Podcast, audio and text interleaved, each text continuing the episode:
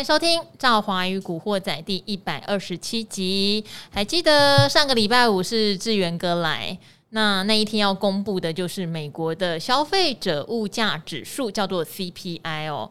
那市场其实每一个月都会去估嘛，尤其是大家知道今年通膨年，所以消费者物价指数的年增幅就成为市场热议的一个话题哦。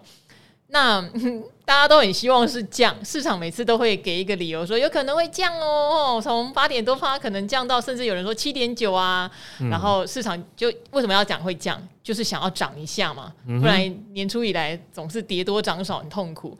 好，那但是这一次就有点难了。上礼拜我也提醒大家哈，就是五月份整个原物料的状况是继续往上走，尤其是能源，不管是石油或天然气。只是那时候我们就想说，等等看好了，搞不好房屋的租金哦会有一点点下滑，然后二手车市场大家知道吗？已经没有像之前那么夸张，卖的比新车还贵，这也没有。所以志源哥我还记得他有一个上限是八点五趴，结果结出来是八点六趴。哇，这个有点把市场吓到哦。嗯，但是今天台股的反应，我觉得好像也比上礼拜五严重。为什么？因为上礼拜五其实后来夜盘是收跌两百多点，嗯，但是今天台股的以期货来说，盘中跌到四百六七十点耶，嗯，吓死人了哦。那为什么？因为这礼拜还有一个东西，联储会的利率决策会议 啊，有可能会有意外嘛，对不对？对，因为这两件事联动嘛，你 CPI。报表哈，美国的财务部长那个叶伦其实还蛮老实的哦。嗯、这次的通膨，他觉得无法就是超出他想象的严重，他承认他错估了。是，好，给你先打预防针，我错估了，很严重。嗯、那升息这件事情跟着通膨啊，所以你 CPI 报表，你可能升息也会有意外的事情发生。因为其实上次那个 FED 他们在决策会议里面。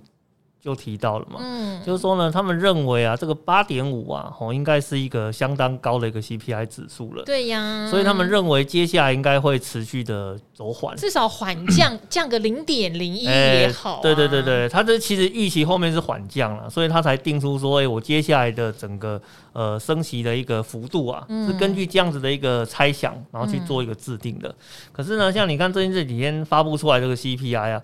八点六啊！哎，欸、对呀、啊，这我们好市场不喜欢惊喜，也不喜欢惊吓，对对，好不好？我还没有介绍你出场，你就开始在应答了啊！不用讲，观众朋友应该听到我的声音了，就知道我是谁了嘛，对不对？我还是要介绍一下哈，因为我觉得古鱼来的很是时候。我不我不知道大家这一波，因为我们之前有提到，跌升会反弹，对不对？哈、嗯，跌到一万五千六百多点，反弹也谈了。说实话哦。一千点哦，对，一千点不小，但大家在这个反弹里有开心吗？没有，其实我相信不太不太好做，嗯哼，哦，不太好做。那时候都有提醒大家。嗯，可以啊，因为有的人看到股票弹上来没有动吼，嗯、就是会受不了。是是是，他都有提供蛮多方法去请大家呃严守你的原则，包括如果弹上来你是去捡股票存股的，你要注意你的心情哦。有的人一存股套牢，还是会觉得很痛苦。是没有错。好，所以今天我们请到这位来宾是什么呢？因为他就是那种每天跟他聊天的时候，他都不知道今天涨跌的。他下手之后，他不会慌张的。嗯、哦，他的信仰很坚定。嗯，好、哦，信念很一致。嗯，没有错，就是我们的存股教父 ETF 达人古鱼。Hello，各位听众朋友们，大家好，我是古鱼。好，请古鱼来哈。我刚刚讲讲到一半哈，就是有时候我在看这个盘面起起伏伏，即使。我必须说啦，今年以来，我觉得我的预测或是给大家的建议，应该还蛮中肯啦哦，因为我是比较是有在走跑，就是产业的状况。那我也必须说，今年看得比较空，很大的原因除了资金面那个美国要升息缩表这件事情之外，呃，常常提醒大家，就是产业的基本面。今年是有蛮多面临到衰退的问题，嗯，其实这个问题到底反映在股票市场了没有？我觉得还不还没有完全。呃，曾嗯，像有些产业，我必须说，五月可能缴出营收创新高或次高，嗯，但是有可能它在今年哈五月会是它的最高，嗯，对。当然，因为还没有到六月，我不能随便说出来，等下被这些产业老板骂死。是是是。只是有在产业界就会听到这样的问题。那这些产业是什么呢？很多都是以前它在这个产业链里面哦，它的价格不高，它的毛利不高，它在金源紧缺的时候。它是属于比较拿不到的那些人。嗯哼哦，但是后来他们现在都拿到了。那他们现在不但都拿到了，他们现在有库存很多了。好，所以很多呃产业可能大家会觉得一到五月好像还不错哦，甚至营收还有在创高的，都真的要非常的小心哈。哦嗯、我觉得这件事情还没有反映在股市上。好，虽然我自己是这样一路看下来，我觉得蛮中肯，我也觉得自己的看法没有大的问题。可是你看到这样反弹啦，杀下去啦，然后股票腰斩啦，嗯、你还是会觉得哦，好烦哦，嗯，呃，怎么做啊？嗯、我还是存股就好了嘛。对啊，早知道我就零零五零，对不对？定期定额的买就好了嘛，我什么都不用愁嘛。是啊，你看，按照我们教你那个最简单的方式，那买下来，其实呢，股票市场上上下下的震荡啊，你的反应也没有想象中这么的强烈嘛，对不对？再加上要学习我这种心态。什么心态？买了就不要管它了。能够坐着就不要站着，能够躺着他绝对不会坐着。对，能够躺多久他就躺多久。没有错，你知道为什么吗？因为我们其实以前在节目里面有分享过很多次这种概念了。嗯，有时候啊，你一直盯着那个盘面看，跟着他心情上上下下起起伏伏，然后呢，从早上忙到了下午，你有没有发现一件最关键的事情？其实你什么都没做嘛，不是这样子吗？有啊，我都有在跟你们聊天啊。不是，你只是聊天而已，聊到你就容易断掉而已啊。不是不是不是，问题是你看了一整天的盘面啊，你不会对你的投资部位去做出任何的一个决策动作嘛？所以你就你就会啦，会乱买啊。哎，一般散户会乱买。不是每个人的资金有限呐，好不好？什么不要想说好像我这个像那个菜市场逛街一样，觉得它不错就掏一点钱出来买。哎，那是你呀。不是每个人都可以这样子做的，好不好？好，所以呢，你看，像在投资的过程里面呢、啊，你与其让你的心情跟着盘面上上下下，你倒不如呢找一个诶确定简单可靠有效的方式哦，简单投资，然后呢不要一直把你的心情放在盘面上，这样子不就好了吗？对不对？就跟我一样哦。如果呢我没有上节目了，今天跌几点我们都不知道，这不是很棒吗？好，你不要以为这样讲完你就轻松了哈，嗯、因为呢，每次古鱼跟我讲完 这种有点风凉风凉的话，欸 我就会说，嗯、我就会跟他讲说，好啊，那你告诉我现在要买什么啊？嗯，哦，因为其实古鱼也觉得有些东西的价值最近是看起来有点浮现，甚至有些东西它一直都有价值。嗯，只是股民不喜欢啊，对，没有错，对好，啊、没有错。好，那像我刚刚一问他，他就马上回我什么？他说很多优质债券现在殖利率都很好，欸，诶，是哦，超棒的哦。对，但是大家还是要有一个观念，讲在前，因为其实我们这边会讲债券讲最清楚，真的就是股鱼。可是债券本身有它所谓的价格，那个价格还是会有点波动哦。是是是，不是说哎，欸，今天殖利率很甜了哈，一个。投资等级的债券可以让你领到四趴的殖利率，可是它的债券本身的价值，呃，那它的价格会不会波动？还是会哦，嗯、可能价格还是会跌哦。哦，对对对。哦，好，但是为什么你刚才第一时间哈，我们在前面闲聊的时候，你是跟我讲，现在你觉得很多债券，你觉得很有怎么讲投资的吸引力？哦，非常的棒啊。嗯。哦，因为其实。呃，大家都知道现在 FED 在升息嘛，对，对不对？那而且可能还会升更多，对对对，可可能还会升更多啦。哦、嗯，那其实我们就今年的整年度的预期来讲，哈，其实市场普遍认为今年的全年度的升息的幅度啊，哦，大概应该不少于呃七码以上的一个程度啦。所以其实我们会在想说，投资啊，有时候呢会提早。来到你预期的那个水准，嗯，哦，对不对？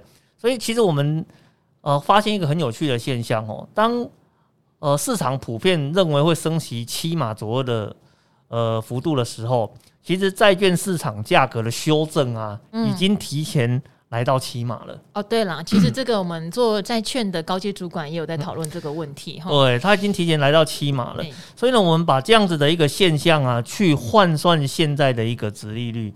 其实我发现很多像那个 AA 级以上的那种债券啊，它现在的值利率价格一换算，竟然有高达四个 percent 以上了吼！这个在过去蛮少见的，因为其实像台湾呃发行这种债券 ETF 的产品啊，大概也不过就最近这五六年的一个事情哦。你如果从一开始发行的时候就开始去观察到这样子的一个商品啊，你会发现，诶，以前从来没有看过这样子的一个值利率啊。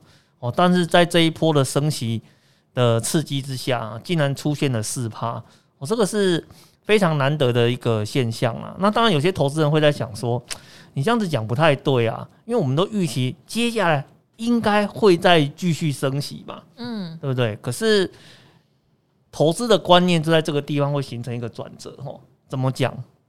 你要等到什么时候啊？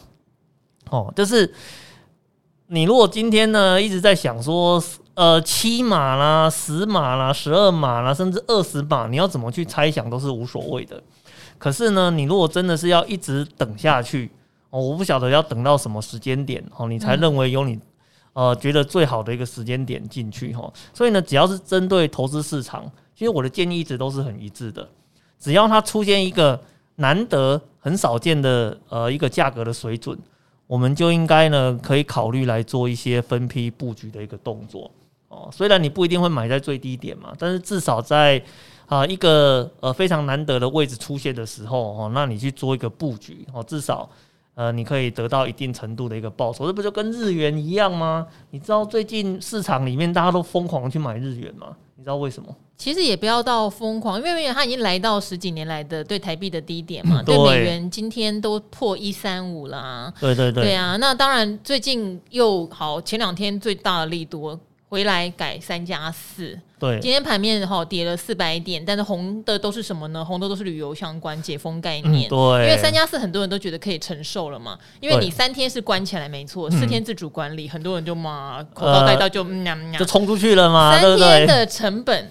是大家可以承受、可以接受的嘛？更遑论这个事情恐怕只会越来越松哈。对对对。虽然现在有所谓新的什么变种病毒，好，那如如无意外，可能接下来就是可能往更松的方向走。所以一堆人现在真的是，我今天去书画的时候，楼下的每个美发师都在讲，他要去大阪环球影城，他要去日本东京迪士尼，对，没有错，都在讨论呢。对对对，其实呢，它还反映在这个时间点去换日币也还相对便宜嘛。对呀。那当然，你如果说。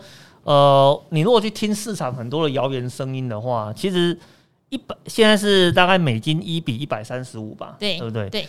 最惨的我有听过多少的，一比一百五的我都有听过，啊。一百五是有一个外资出报告有说有可能，对对，对，有可能到一百五嘛。但但但是你看哦，我也不要等那时候，谁知道？对，会不会出现一百五？谁知道？可是呢，一百三十五这个历史的低点是我现在就能够掌握的。嗯哦，所以你在你可以掌握已经遇到这个时机点里面去做一些布局，其实我就觉得哦，这样子的投资已经算是一个相当聪明的一个投资了哈。哎、欸，我觉得很巧哎、欸，因为我今天在化妆的时候，楼下的那几位美眉就在讨论嘛。有一个就说：“你看嘛，你干嘛前几天就换，今天更低？”我说：“你们不要这样想，你们到底有没有要去？”他们说：“有，有规划要去。”我说：“有规划要去，你们现在就是知道日元已经在这十几年的低点了。不管你换到是对美元一百三哈，还是对美元一百三十五，那个差别没有到大到这种程度。对对对，重点是你快要用到它了。对，没有。那你就大不了你现在再换一点嘛。对对对，balance 一下就好了。对啊，没有。那么没有那么严重，就跟古鱼常常讲说，你看到债券的殖利率，我刚刚要再强调一件事哦，请你去理解你买的这个 ETF 或者债券本身是不是投资等级的债券。嗯哼，好，如果是投资等级的债券，殖利率有四趴。嗯，那就真的是很甜了，很甜哦，很甜哦。就算价格再下修一点点，又如何呢？嗯哼，哦，它相对在历史上的价位来说，就是一个甜的，而且投资等级在几乎是快接近无风险利率了。哦，对，哦，对不对？因为其实我觉得跟投资朋友再再提醒一下了，就是说，呃，那种高评级的债券啊，其实你要怎么找最简单，你知道吗？你就把那个债券 ETF 的名称注意看，嗯，它有没有出现 A。或是 AA 的这个字眼，嗯，哦，如果有出现 A 或 AA 这个字眼的话，嗯、那就代表它是一个非常高评级的一个呃那个债券型的产品。嗯、哦，那像这样子的一个产品的话，它如果能够有超过四趴的一个殖利率表现哦，其实我觉得这是相当呃相当不错的一个数字啦。嗯、哦，那当然我们这边会帮各位投资朋友做一个补充哦，诶、欸，你买的是债券 ETF 啊，不是买债券呐、啊。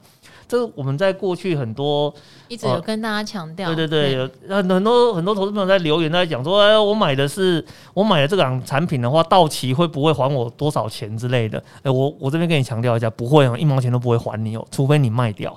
哦，所以你卖掉，因为你买的是 ETF，你买的不是债券。哦，这是我们要在呃跟各位投资朋友做提醒的一个地方。吼，好，反正台湾真的好多债券型的 ETF 哦，也有债券的基金哈。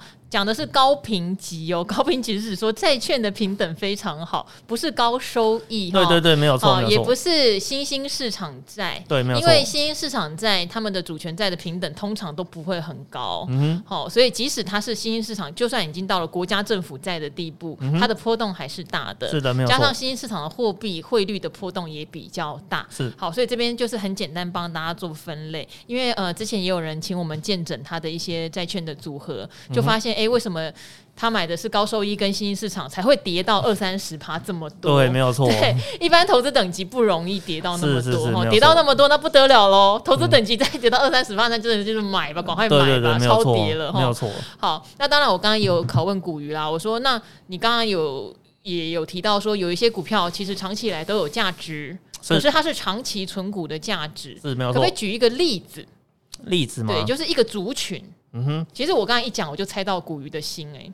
啊，真的吗？嗯、真假的这么神奇？我刚刚不就讲封测？哎、欸，对啊，其实那个封测类股哦，它算是一个非常低调的那个半导体的族群哦。因为有时候我们讲到半导体族群的话，第一个就想到什么代工啊、IP 啊那个 IC 设计啦这些比较前面的那个部分。可是你要想哦。如果呢，那个封测产业不够强的话，你前面设计的一些再好的电路、嗯、再好的一些呃功能出来，你最后还是不能用嘛，嗯，对不对？所以，呃，封测产业这个东西啊，它在半导体里面事实上是非常的重要的哦。那甚至像台积电啊，还有一度啊考虑哦，在他们的公司里面呢，把那个封测这个部分做一个 in house 的一个动作哦。那到那时候还曾经造成了它的重要的合作伙伴日月光。的股价出现蛮大的一个波动哦、喔，不过这是，呃，这是那个过去的一个状况啊。可是你看，即使讲了这么久，还是没有被 in house 成功嘛，对不对？所以代表这个封测产业本身呢，确实有它的一个独特的一个存在的利基点嘛，是不是？那事实上，在这整个价格修正的过程里面呢、啊，我们有发现到一个很有趣的现象哦、就是很多档的那个封测类股啊。他们的殖利率啊，都已经来到了它往日的那个高点哦。因为其实像在呃之前呃半导体它的一个呃产业的局势还不错的时候啊，很多那个封测类股啊，因为价格翻涨的关系，所以它的值利率啊就剩下大概四趴五趴左右的一个状况。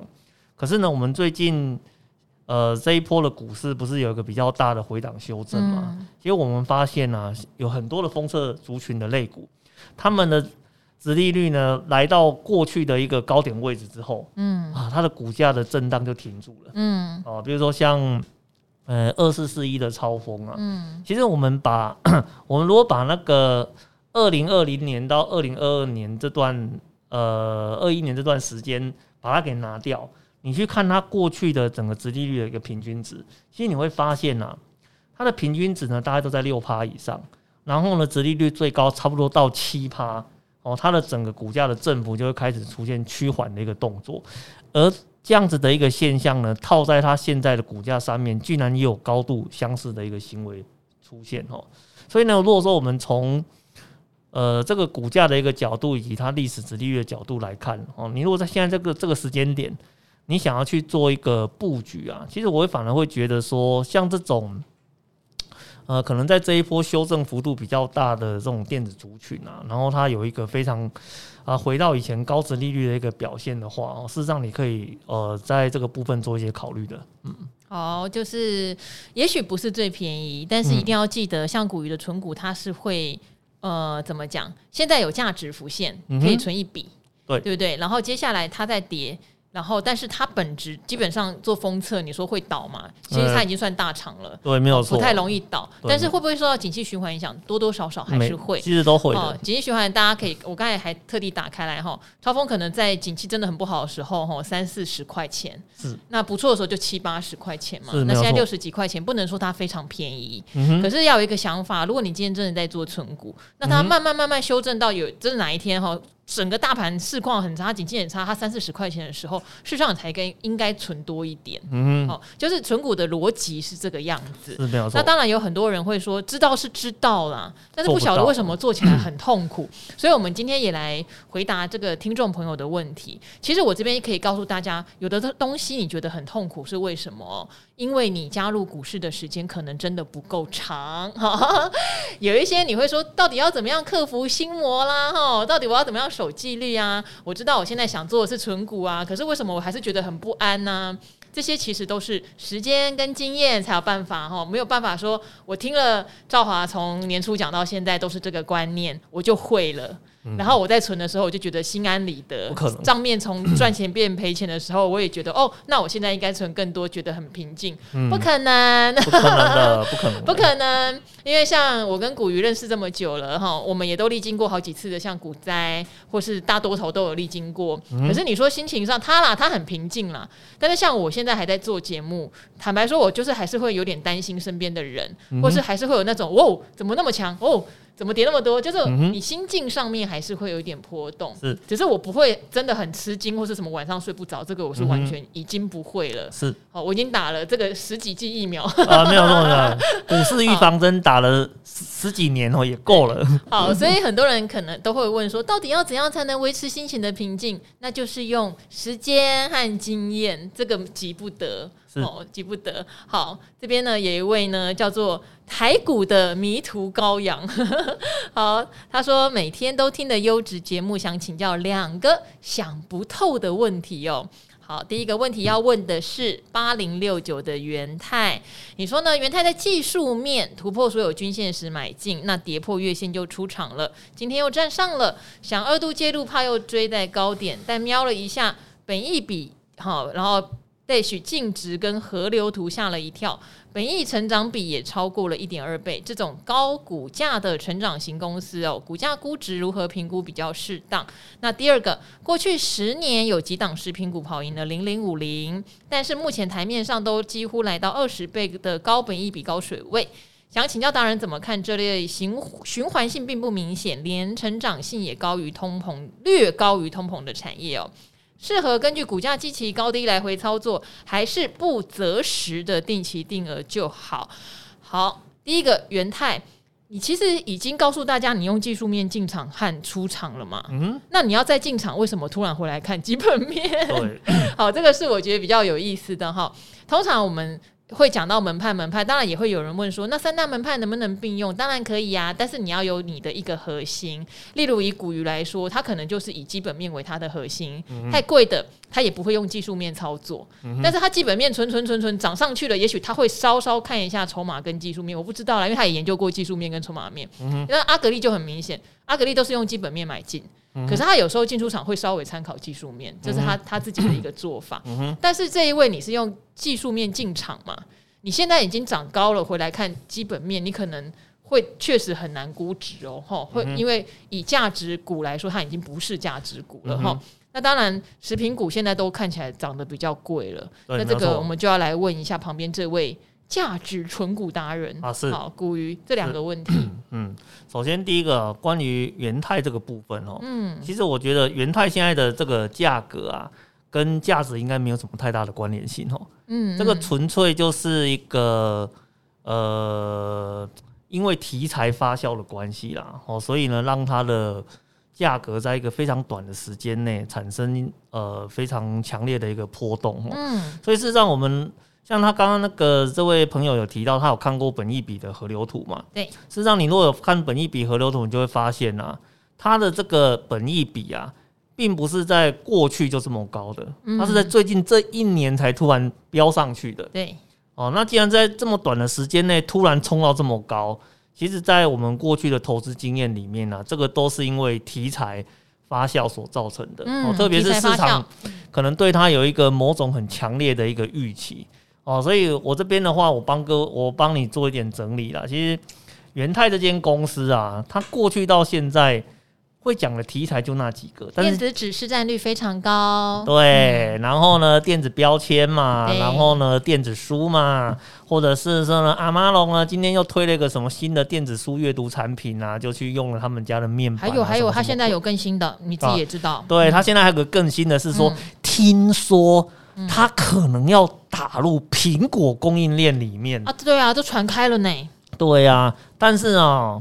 我我们我其实我我们我们这样子讲哦，因为像我以前在那个 在工厂里面待过很长一阵子哦。好，古鱼是光电业出身的，对，哦、跟这个非常相关，对啊对。然后呢，我们对于这个 谣言这种东西啊，我们都非常清楚是怎么来的哈。因为怎么来的？怎么来的？我不知道怎么来的啊。通常都是有人刻意放出去的。因为像以前呢、啊，我在……那你再，等一下，等一下，你怎么可以界定它是谣言呢？哎、欸，我我没有说它是谣言啊，嗯、但是我说它有人刻意释放出去的。啊，释放怎么说呢？来啊，我我今天举我以前的一个案例哈，来、嗯、来跟各位观众朋友做一个呃分享哈。其实以前呢、啊，我在帮公司呃做谣言的时候，呃，不是我们在做一些建厂啊跟设备评估的时候，对，那我们不是会跟供应商去谈。啊，我们要需要哪些的设备啦？我们需要哪些的规格啦？然后我们目前的一个阶段走到哪里啦？结果啊，就在我们呢跟厂商，所有厂商还在谈呃我们的需求的时候啊，就有。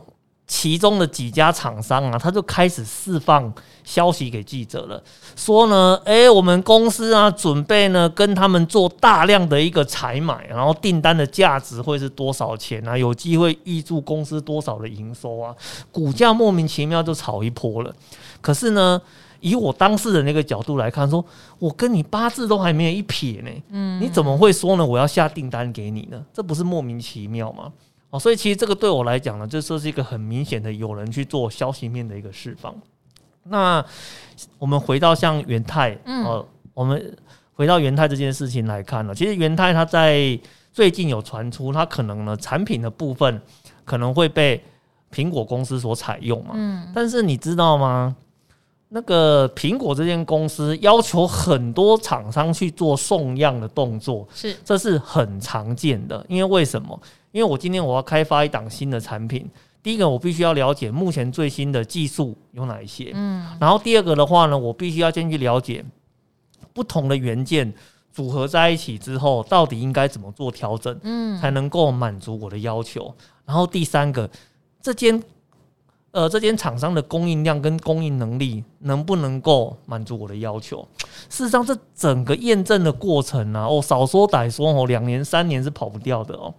哦，而且更重要的是，来，我请，我只请你思考一个问题：你觉得啊，电子纸这个东西呀、啊，我们坦白讲，全世界呢只有元太能够供应，因为为什么？因为 E Ink 的这个技术啊，其实在好几年前呢、啊，就已经把所有电子纸的其他技术都给击败掉了，嗯，甚至呢，他也把其他电子纸技术的公司都给。把它给 merge 在一起了，嗯，所以它根本就没有竞争对手，它在全世界几乎呈现独家供应的一个状态，不是很棒吗？当然，太独家供应电子纸是。倍儿棒，是倍儿棒嘛，对不对？但是第一个，苹果要的量，嗯，它供应的出来吗？哦，这是第一个问题哦，嗯，哦，你知道苹果它一旦导入之后，它要的那个量是非常惊人的，嗯，哦，这是第一个。然后第二个的话呢是。元泰呢，它是一个独家的供应商，对这件事情根本就不符合苹果寻找供应链的逻辑。大家不要忘记可怜的大力光，哎、欸，对，大力光啦，红海啦，对不对？可成啊，这些公司，对不对？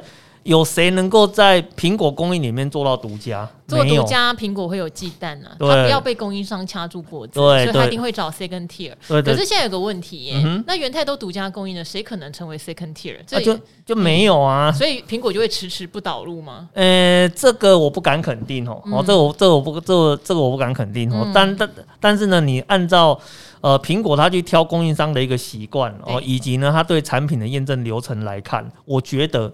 有可能啦，哦，可能元泰的话，目前有做一些打样的动作，哦，送给苹果做测试。嗯嗯、但是呢，打样到最后能不能够被导入，我觉得这是两回事啊。是但是市场已经有点过度提前去反映它了。嗯，哦，所以你现在这个时间点，你问我说，这间公司该用什么角度去做估价？其实我感觉上很像是什么，你知道吗？什么？很像是技术陷阱被套牢之后去寻求基基本面解套。没啦没啦，他是想二度介入哦，二度介入嘛，对，对不对？对，二度介入，但又怕追高。那其实我很简单的呃呃结论一下古鱼讲的，因为古鱼很厉害，他每次看到题目哦都会跟我说、呃、这是什么好讲，然后讲两句打发我。可是他一旦开始讲，嗯、他就非常热忱，因为古鱼就是待过光电业哈，嗯、但是。我觉得应该是这么说，以元太以价值来评估的话，古玉觉得题材也反映了，嗯、以它的基本面来看，现在远远超乎它基本面的一个涨幅，是没有错。所以会比较建议，既然你是用技术面做进出，要不要你还是参考技术面？嗯、因为以价值评估来说，古鱼认为它就是一个超乎目前呈现价值的公司了，是没有错。对，并不是说它不好，嗯、哼任何公司都会有它。强项和它电子纸世界第一，嗯、然后也确实有机会导入苹果，只是要记得哦，送样通过跟大量量量产这个路中间还非常的长。嗯、可是股价似乎已经反映到它已经在量产了。对，对对对，因为对，因为有时候我们看股价都是一个梦嘛，对不对？哈，只要有梦的话，股价就先喷上去了嘛，对不对？然后那这位。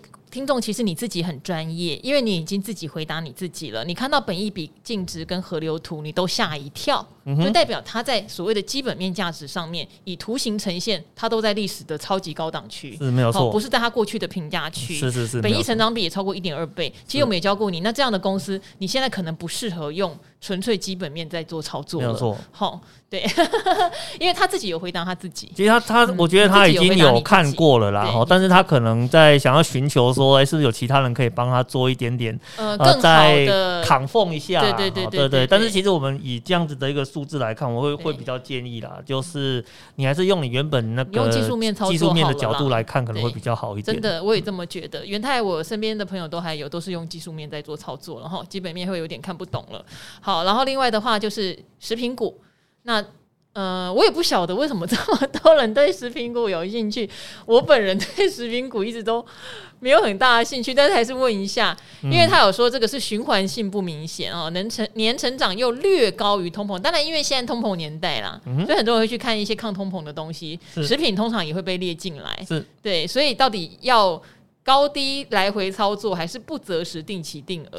对，就是你会吗？我我先讲我，我不碰食品股，我没有兴趣，嗯、所以古鱼你回答。对，食品股嘛，其实那个食品股哦，以前我们我们还蛮单纯的哦，以前食品股就是看殖利率在做买进的一个真的啊，可是食品股殖利率也不见得都很高啊，就正常四趴多吧。以前大成普丰，我们大成普丰，当然那个。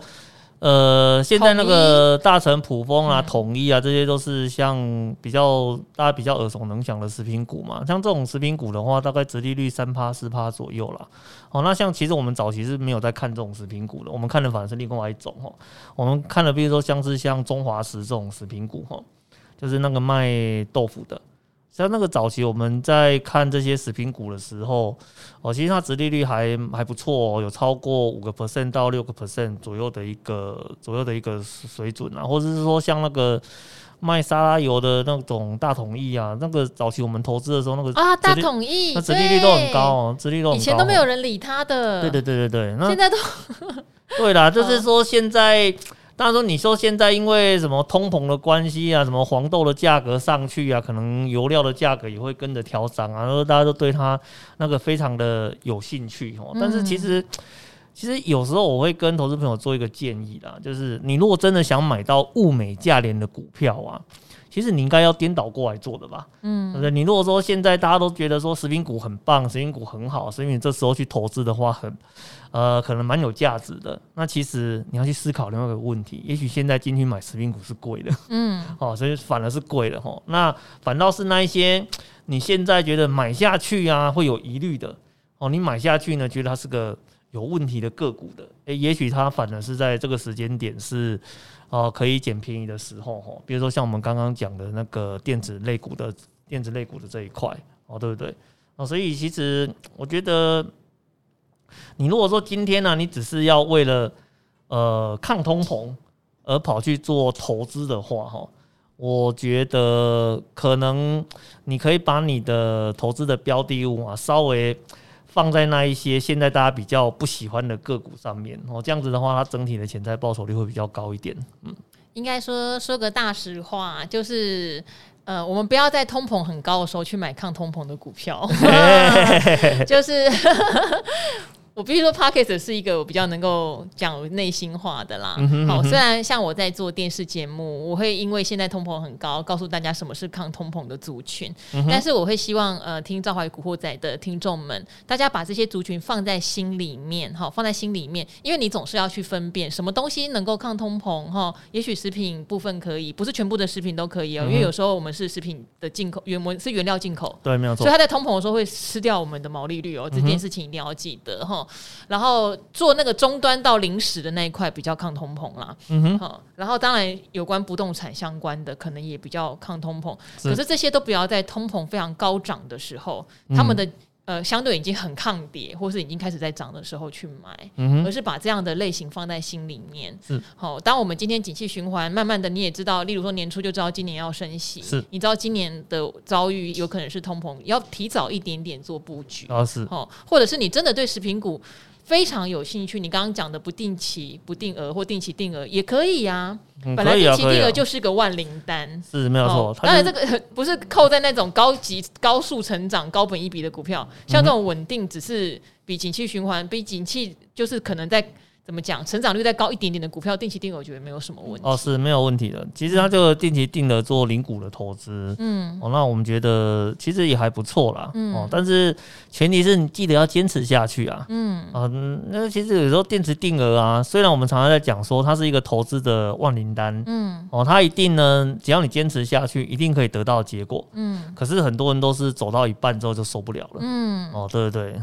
好，这也牵涉到说，呃，有时候我们会讲资产配置，其实资产配置在电视台是毒药，很多人听到资产配置就转台了，嗯、没有错，没有错。但是如果大家是真的想从我们这个频道学习到长期理财能够获胜的方程式啊，嗯、一定要记得哦，资产配置其实很重要，是没有错、哦。就是为什么我们会讲说，你可以核心放。指数型的商品。是，然后你的卫星放产业型，例如半导体啦、电动车啦、哦、生技医疗啦，嗯、甚至你就布局一些现在有一些房地产的 ETF，对，没有错，或者是说金融股的 ETF，是没有错、哦。这样做一个全套的搭配，你就不会在通膨来的时候想，哦，那我现在急着去买抗通膨的产品，其实不用、嗯、哦，不用，或或者是说电子在修正的时候就觉得很紧张，我手上全部都是之前去追高的电子，对，没有错，对，这就是资产配置的好处。嗯、对，也许你你不会赚。到那一种大投机财哈，刚好从底部上来，然后好几倍哦，好爽哦，这样子。可是至少在股市不管修正或上涨的过程中，你都会有获利的东西。是没有错，这个事情是很重要的。嗯，其实我觉得投资这种东西啊，走得稳啊，比你短线的一个涨幅啊，会来得更重要一点啊。嗯，因为其实很多你在短线哦涨得很快啊，其实我常常讲，你要去思考一个问题啊，它短线可以让你涨这么快。它也可以让你赔得很快啊，是啊，所以你有可能你在一个 moment 你没有把这笔意外呃高速意外得到的这笔财富把它给呃转换成现金留下来的话，你有可能一觉醒来就不见了啊！哦，这这是在投资市场里面是有可能会发生的哦，所以其实你如果说今天。你想要在股票市场里面走得稳、走得久的话，像刚刚赵华讲的那个资产配置啊，哦，这些相关的一个配套的一个做法，事实上在投资的布局上面是蛮重要的一个思维啦。好，那我这一题也顺便也哈，刚刚讲那一段也顺便是想回答这一题，叫做“存股留给女儿当嫁妆”的奶爸马斯哈，然后你还写说你是存钱买房的人。因为你对我的感谢让我很有感触，怎么说？因为你说感谢赵华上次的提点，原本是问新唐这支股票哈，成本一百六，后来听到您的建议是涨到一百八，好就出掉了。那出掉后开始喋喋不休，内心觉得根本铁板神算，请接受我的膝盖。好，但对于投资心法这件事，还是没有达办法达到无我的境界。想请问一下赵华有没有推荐的书籍，让我可以无痛投资？因为你谢谢我，但是我也必须跟你你说哟，我为什么会告诉你新唐一百八？那个就是我个人哈对产业的一个价值判断。哦，那如果一般人没有办法像我一直去问，包括可能问到新唐自己的人，或问到新唐跟有他做相关生意的人，我内心就不会有一个界定是什么。我不是说新唐涨到一百八，它就不会涨喽，不是这个意思。可是我对它就一个价值的评断。我还记得我回答的是一百四以下，我觉得可以买。可是，一百八以上我不会碰它。嗯哼，好，我不会碰它，就是我自己对自己，就是对这档投资的价值判断，嗯、我已经归纳出来了。是，就算它从一百八以上涨到两百五好了，我也不会后悔，我也不会觉得哎呀好可惜呀、啊，我看错了，我不会，我不会哈。当然，我的坏毛病是涨破两百，我可能会说我要放空它哈。赵华的坏毛病，好。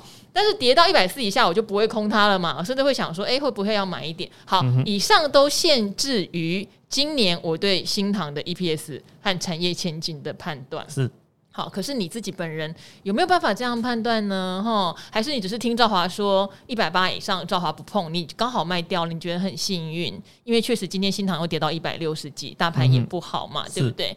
好，然后所以能够培养出自己的判断，你才有办法做到无痛投资。嗯、然后因为你的标题又是存股给女儿，嗯、可是你选的却是一档非常热门的半导体的 IT 设计类股。嗯好，那这就跟你的标题其实背道而驰，你当然心不会安呀。嗯哼，哦，甚至就是有点幸运的做了这趟交易，是没有赚到钱了。可是下一次我没有说多少钱的时候，你能不能自己有一个判断的准则？这个是其一。嗯、那其二，如果你要存股，新塘一定不是你存股的标的啦，嗯、真的就不是。嗯、所以如果你想要无痛，你可能要换标的。那新塘这种，我常常会讲，你分成两份钱嘛。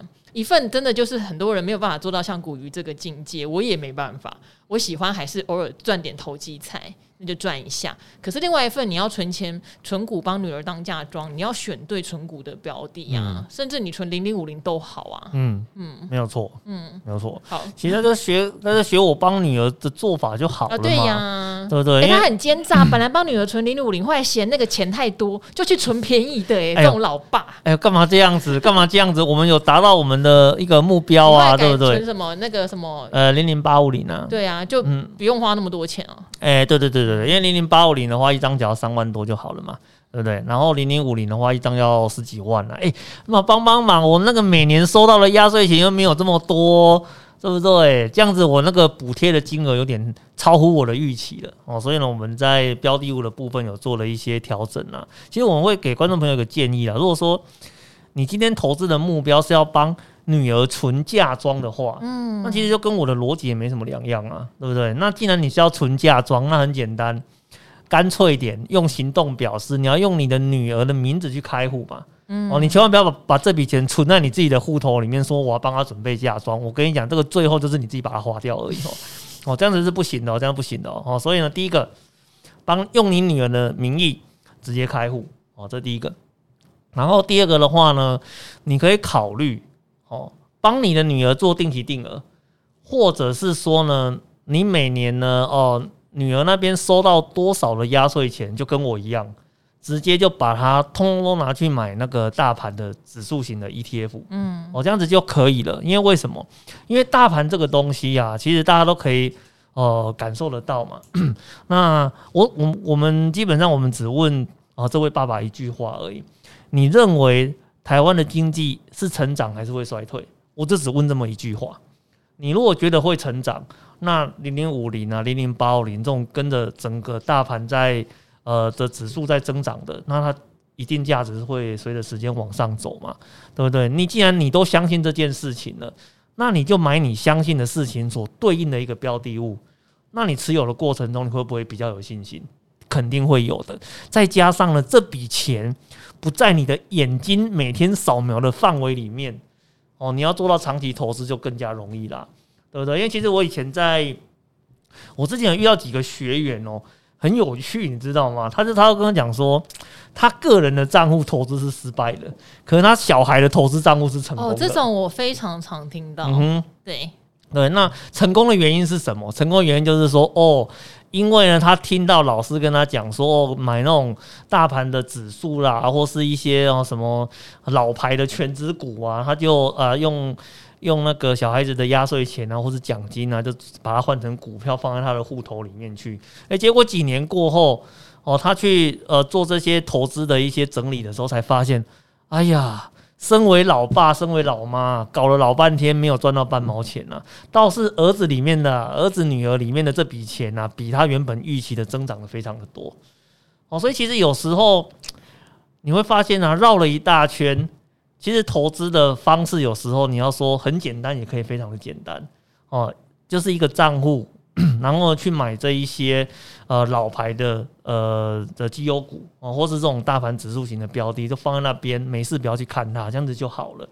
但是有时候投资的方式啊，讲得不够神秘。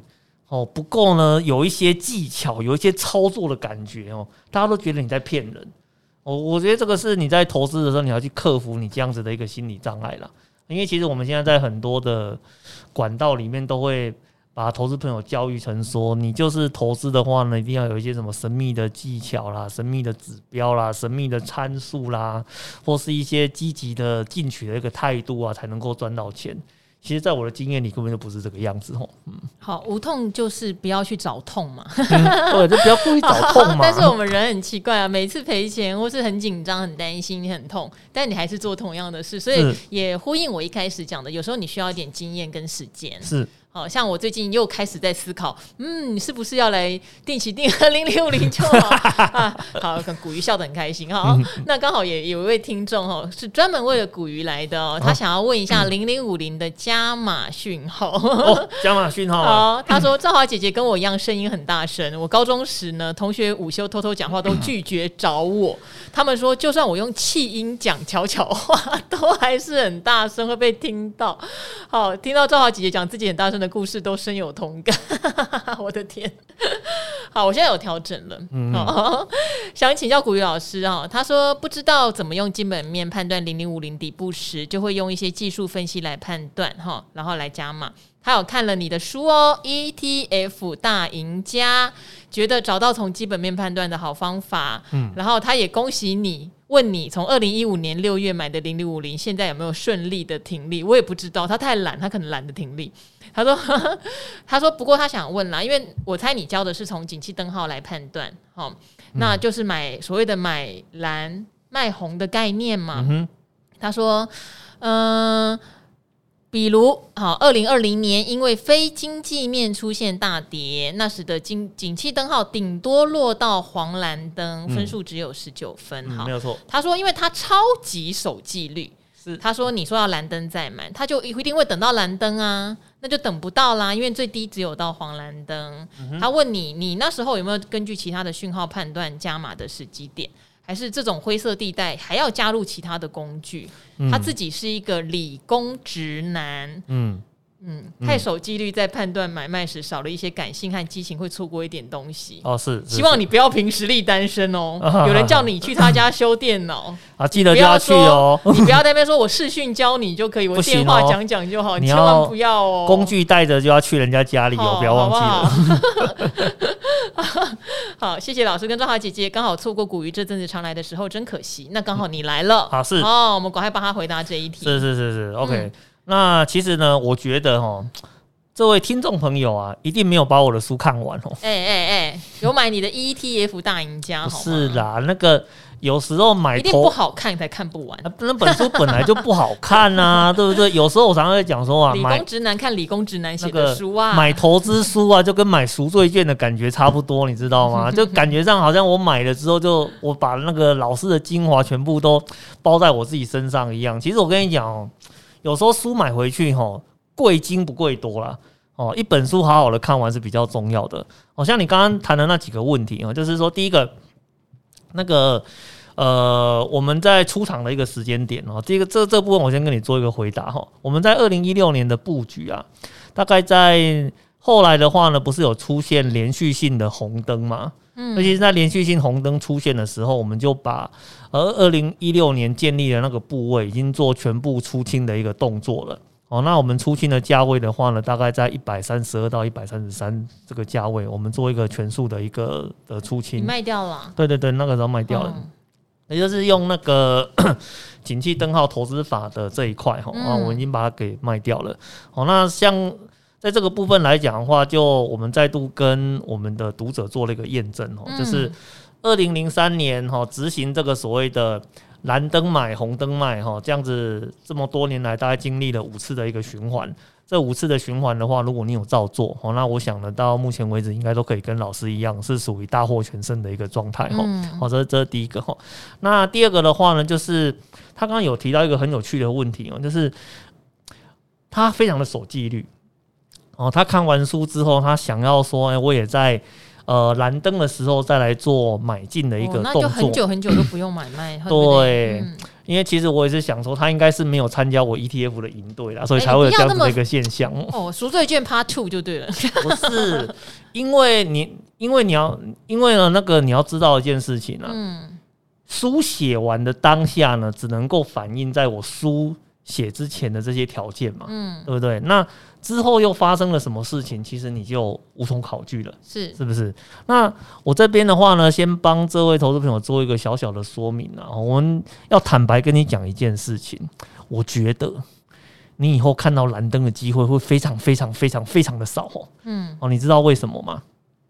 因为呢，在我那本书写完之后，好像半年左右吧。嗯，那政府这边的话呢，他就做了一次景气灯号的比重分数的调整。是哦，那调整完之后的结果是什么呢？就是出现蓝灯不容易啊。嗯，哦，然后呢，要出现黄蓝灯还比较容易一点。嗯，哦，因为他把整体的分数啊，比如说，呃，比如说我们在这个时间点之前。哦，可能它景气灯号分数算出来，假设是十五分好了，按照新的方法去计算呢，它会变成是十七分。哦，大概就是过去的基准加两分的一个概念。所以，其实，在那个时候呢，就有出现很多的一个社论在讨论这个问题。他讨论最后的一个结果就是。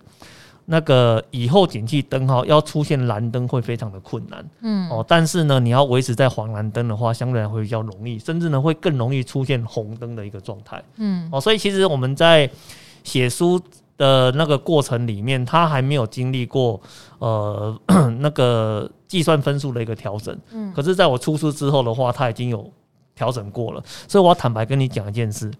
二零二零年三月、四月那段时间，你看到的黄蓝灯，在过去其实已经是蓝灯了。哦哦，这个就是为什么你会错过的一个原因哦。这是第一个。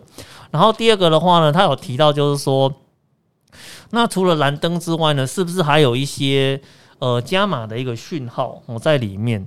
这个齁，我要严厉的对他谴责。他书一定没有看完，他书一定没有看完。就跟你说，你写的不好看嘛？干嘛这个样子？我们。我们在我书里面的最后的那个章节里面，嗯、我们就有提到那个关于景气灯号的投资法，它有两个特殊的加码讯号。嗯，首先第一个加码讯号是什么？如果今天大盘的指数跌破十年线的时候，嗯，这是一个加码的讯号。哦，那第二个是什么？如果你在股市下跌的过程中，你发现国安基金真的进场了，嗯，哦，那它也是一个加码的讯号。可是这两件事近年都没有发生过啊，在二零二零年的三月同时发生。哦，三月就是那时候国安基金有稍微进场护盘嘛？对对，三月有跌破十年线，有有跌破十年线，糟糕，我都没有留意有跌破到十年。那个时候就是你问我零零五零可不可以进场买的时候啦。你看吧，我凭直觉，对不对？受欢迎没有？就是你的你的直觉是很准的。我那时候就买了零零五零啊，然后重点是我问古雨老师的时候，他还说，嗯，他觉得还可以再等等看。可恶啊，嗯 嗯，没关系，我有买，买不多而已。可是你看那个时间点，我们之前不是有一次上。节目的时候，我还秀对账单给你看吗？我跟你讲，我恨他一辈子。干嘛这个样子？对不对？凭实力结仇。干嘛这个样子？对不对？我们也凭实力的告诉你，在那个时间点里面，我也是按照我的纪律哦，直接去做呃进场布局的一个动作啦。所以其实我会跟这位投资朋友做一个建议哦，就是你如果现在你还想用景气灯号投资法来做一个布局的话哈，那其实呢，它的一个。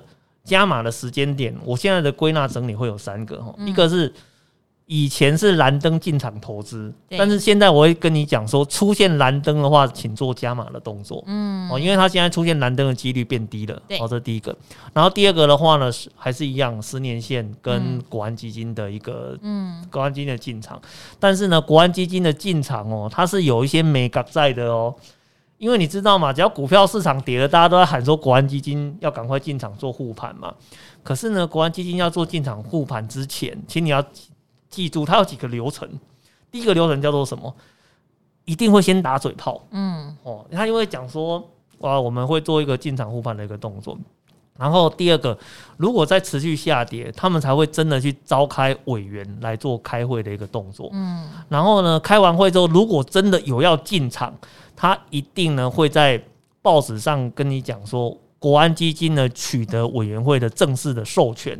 请你要注意，一定要取得正式授权，国安基金才会做进场的一个动作。